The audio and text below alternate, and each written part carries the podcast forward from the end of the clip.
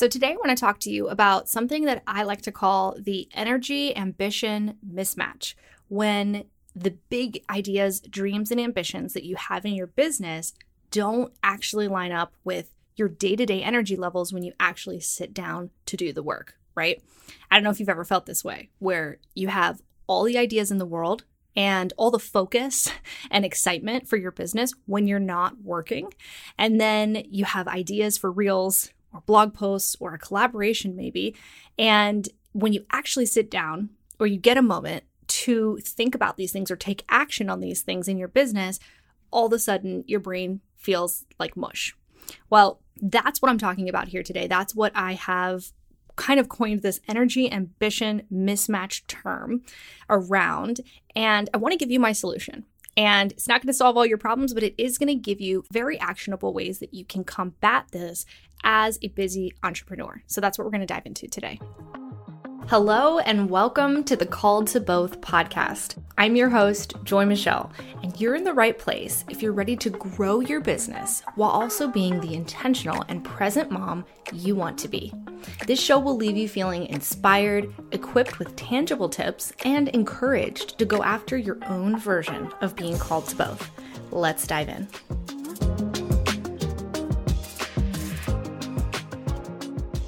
All right, so I know for me personally, the energy ambition mismatch mismatch. That's actually like a tongue twister there. The energy ambition mismatch. I cannot say that five times quickly. Basically, for me in my business, what this looks like is I will be on a walk, I'll be with my kids, I'll be driving in the car, or maybe taking a shower, and I am just full of ideas. I know where I'm taking my business, I know what I should do on my blog, uh, who I should reach out to about a collaboration, or the perfect idea for a podcast episode here.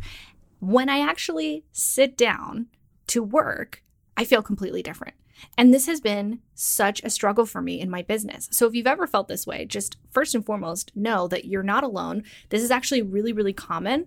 And the more that I talk to my friends about this, the more I realize I am not sitting alone in this. And I think it is one of the biggest issues or hurdles that we as moms who are also running businesses are facing. So I think the number one thing that I hear is okay, I don't have enough time in my business. But I will also add to that that I think that it should be added that I don't feel my best when I do have time is high on that problems list as well. So if you've ever felt like this, I'm here for it. And I want to let you know a couple of things that have helped me in my business when I sit down at my desk and I'm just not feeling it. But that's the only time for me to work. And I can't exactly reschedule to a time that I do feel the energy and I do feel the inspiration strike, if you will. Now, I wish that I could just work when I felt great, when I rolled out of bed and I had a slow morning on the day I needed a slow morning, or when I could just jump into my laptop at any given moment when inspiration strikes. I wish that that were the case for myself and I wish that for you. But I know that's just not practical and especially when your work hours have to align with childcare, whether it is, you know, kids napping, your spouse watching the kids, someone outside your home watching the kids, whatever it may be, this makes it tremendously difficult. And because of that, I've identified a few things that have helped me that I think are going to also help you. So the first one is to set an intention ahead of time so that you're not making the decision when you sit down at your desk what you need to be doing. So, I'm not always functioning at my best, and neither are you. So, to get around this, I like to piggyback off of the ideas and the energy and the clarity that I had at a previous time and the planning that I did at a previous time when I was in a better headspace. So, decide on what your priorities are going to be so that you're not making the decision when you sit down at your desk. So, if the next time that you sit down behind your desk and you maybe you have an unexpected time to work, the kids go down for a nap or you're just able to pull out your laptop and get some time in in your business, you don't have to sit there and decide. So you won't have to decide what's a priority, what you should be working on and really ask more of yourself than you can really give in that moment. I know I don't make the best decisions when I am tired and when I'm not feeling creative. So I piggyback off of my previous planning. So if you didn't set an intention before you sit down to do your work, I also have a trick for this moment as well. What I do is I pull out a sticky note or just a small piece of paper and I answer one question. I ask myself, what do I need to do today or just during this work session that if I got nothing else done, I would still feel like it was a productive day? And I like framing it in this way because there's no way that you're going to get through your whole to do list. So make sure that you set an attainable finish line for yourself. And this also helps me to rethink about the action items of what's possible because I know that when I'm tired, when I'm not feeling clarity, I often can sit down at my computer and just feel overwhelmed at the sheer possibilities of what I could be working on. You know, there's emails, there's social media, there's content that could be created, there's meetings that could be scheduled. And sometimes it, it can be difficult to really know where to start. And to remove that overwhelm, I think one sheet of paper, one question, what do we need to do to feel productive today, can reframe it in a way that gives me clarity to know whether or not I really should open Gmail or not. The second way that I combat this, you know, not always being in the best headspace, but having to work anyway feeling is by using a project management tool. I think you need a project management tool to manage all the data and ideas and information in your business.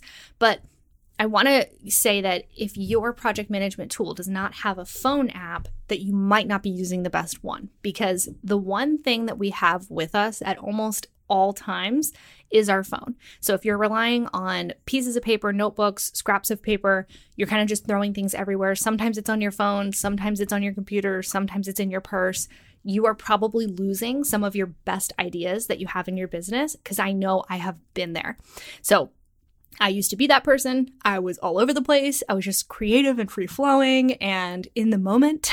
And I think that I I know that I lost some of my best ideas into pretty marble notebooks in drawers because I will later find these notebooks and read some stuff and be like, wow, this was a really amazing idea. Why didn't I take action on this? Because the reason is it wasn't all somewhere that I was going to see it when I was in a moment to actually be able to work. And that is why I strongly recommend that you use a project management tool, preferably one that has an app for your phone. So I personally use and love Notion. It's free. Um, there are free plans, paid plans. I have a plan that I think costs about $5 a month. So it's very affordable. And I have a video about how I use this just in a content planning format on my YouTube channel. So I will link that in the show notes just so you can get a view for what's possible with Notion. But the point here is to use a tool decide on one place that you will keep ideas and preferably make that one place digital. The next thing I recommend for you is to have a startup routine and an end of day routine. I have found this extremely helpful when I'm feeling off because it gets me into almost an autopilot mentality where I'm warming up, I'm doing the checklist, I don't have to think, and I'm able to get my brain into work mode. Now, athletes do this, they repeat the same routine before they compete or they play, right? Oftentimes they're listening to the exact same music, they are doing the exact same stretches, or they're saying the same affirmations while listening to the same music and doing their stretches. So, my start of day work routine is about as close as I will ever get to being an athlete, but it has been huge for me and it's helpful. And even if your startup routine is three steps where you go into your project management tool, you decide on your priority task for the day, you put your phone on airplane mode, you get a glass of water, you take a deep breath, and then you write out your intention. That could be your startup routine. So, starting to think of routines, something that you can do that's going to trigger your brain to say, okay, now we're in work mode. What can we do to get you from where wherever headspace you are now into work version of you is going to be helpful. I also really like end of day routines because a lot of times for me, I don't actually have a full day to work. I, I don't work any full days in my business anymore. My work day ends around 12:30 every day. And because of this, I need to mentally be able to clock out of my business and then transition into the next part of my day. Most of the time, this is taking care of two kids, taking care of the house, getting dinner started, going on a walk, maybe doing errands, whatever it might be. And to be able to transition out when you're self employed or creative can be a little bit tricky. And so, another way to signal your brain as to we're leaving, we're moving on to the next thing is to have an end of day routine. And I think incorporating what you're going to work on the next time you work into your end of day routine is going to set you up for success the next time you do have the opportunity to work. So you might be in the middle of a project and it doesn't seem like a great time to end your workday, but you know, the day ends when the day ends. The kids are either awake or my childcare has to leave or whatever it may be, right? So eventually, I'm going to have to call it quits on whatever it is that I'm doing, but I like to leave myself a breadcrumb trail of where I was and what I was doing and what's a priority.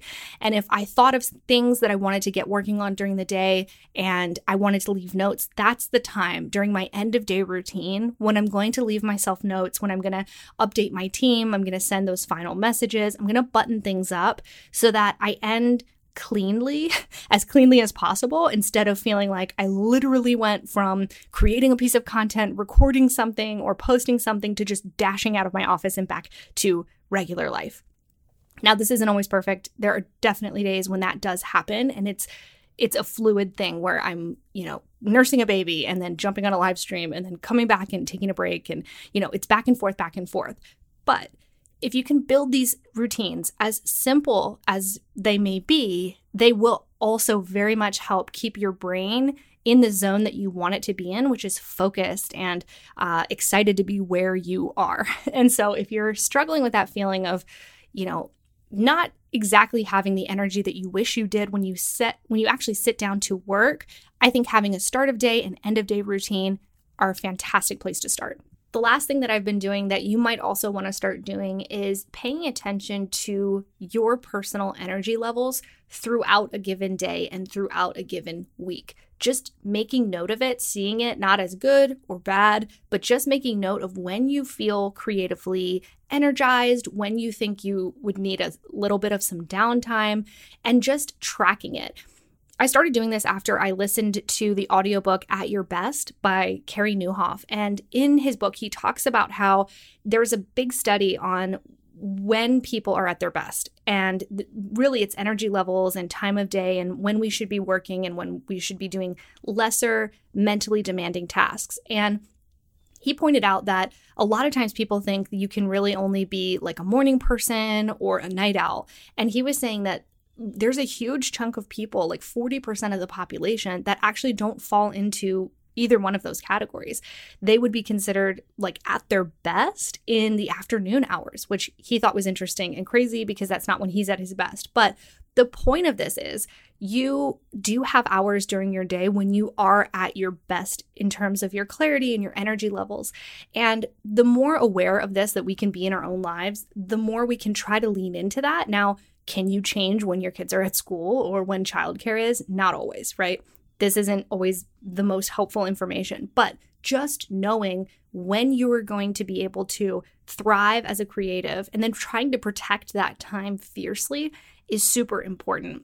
Another way that I'm incorporating this study of my own energy levels is asking myself, kind of checking in with myself about how am I feeling before, during, and after certain work activities or meetings or events that I might attend or speak at or, you know, contribute to in some way.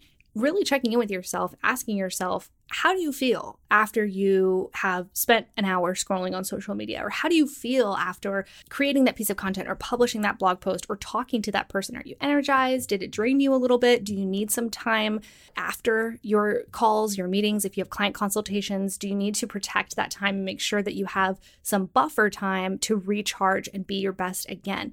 Uh, and, and one way that I've really zoned in on this in my own business is to make sure that I'm taking meetings most of the time that's happening just on one day of the week. Because for me personally, having a meeting kind of disrupts the flow of my work. Uh, and so I like to have a themed day where I sit and I, I do my coaching calls with my business coaching clients on that one day. So every week, I know Tuesdays, we are in the headspace of I am working on other people's businesses. I am collaborating with the creatives that I'm working with to maximize their strategies and their plans and really bring forth what we've collaborated on together, right? And so w- when you do this, when you start paying attention to when you have energy, what gives you energy, what's draining you, you will be able to better protect your schedule, which is the large deciding factor in your business and how you feel and in your energy levels going forward. All right, so this has been four specific ways that I combat that feeling of my ambitions and my energy being at two totally different places in my business. If this was interesting or helpful to you, please let me know. Take a screenshot and share this wherever you're listening right now. And and if you'd like to hear an episode devoted to the startup routines, the end of day routines, and how to build one of these out in your own business, let me know. I just want to make sure that these episodes are serving you in your business and your life. So I would love to hear if this is of interest to you. So just shoot me a DM on Instagram. I'm at Joy Michelle, and I would love to hear from you. Thank you so much for listening to the show. If you enjoyed this episode, please help me get the word out about the Called to Both podcast by taking a screenshot of this episode right now and sharing it on your social media. I would also appreciate it if you would subscribe and leave me a five star review. Thanks again, and I'll see you in the next episode.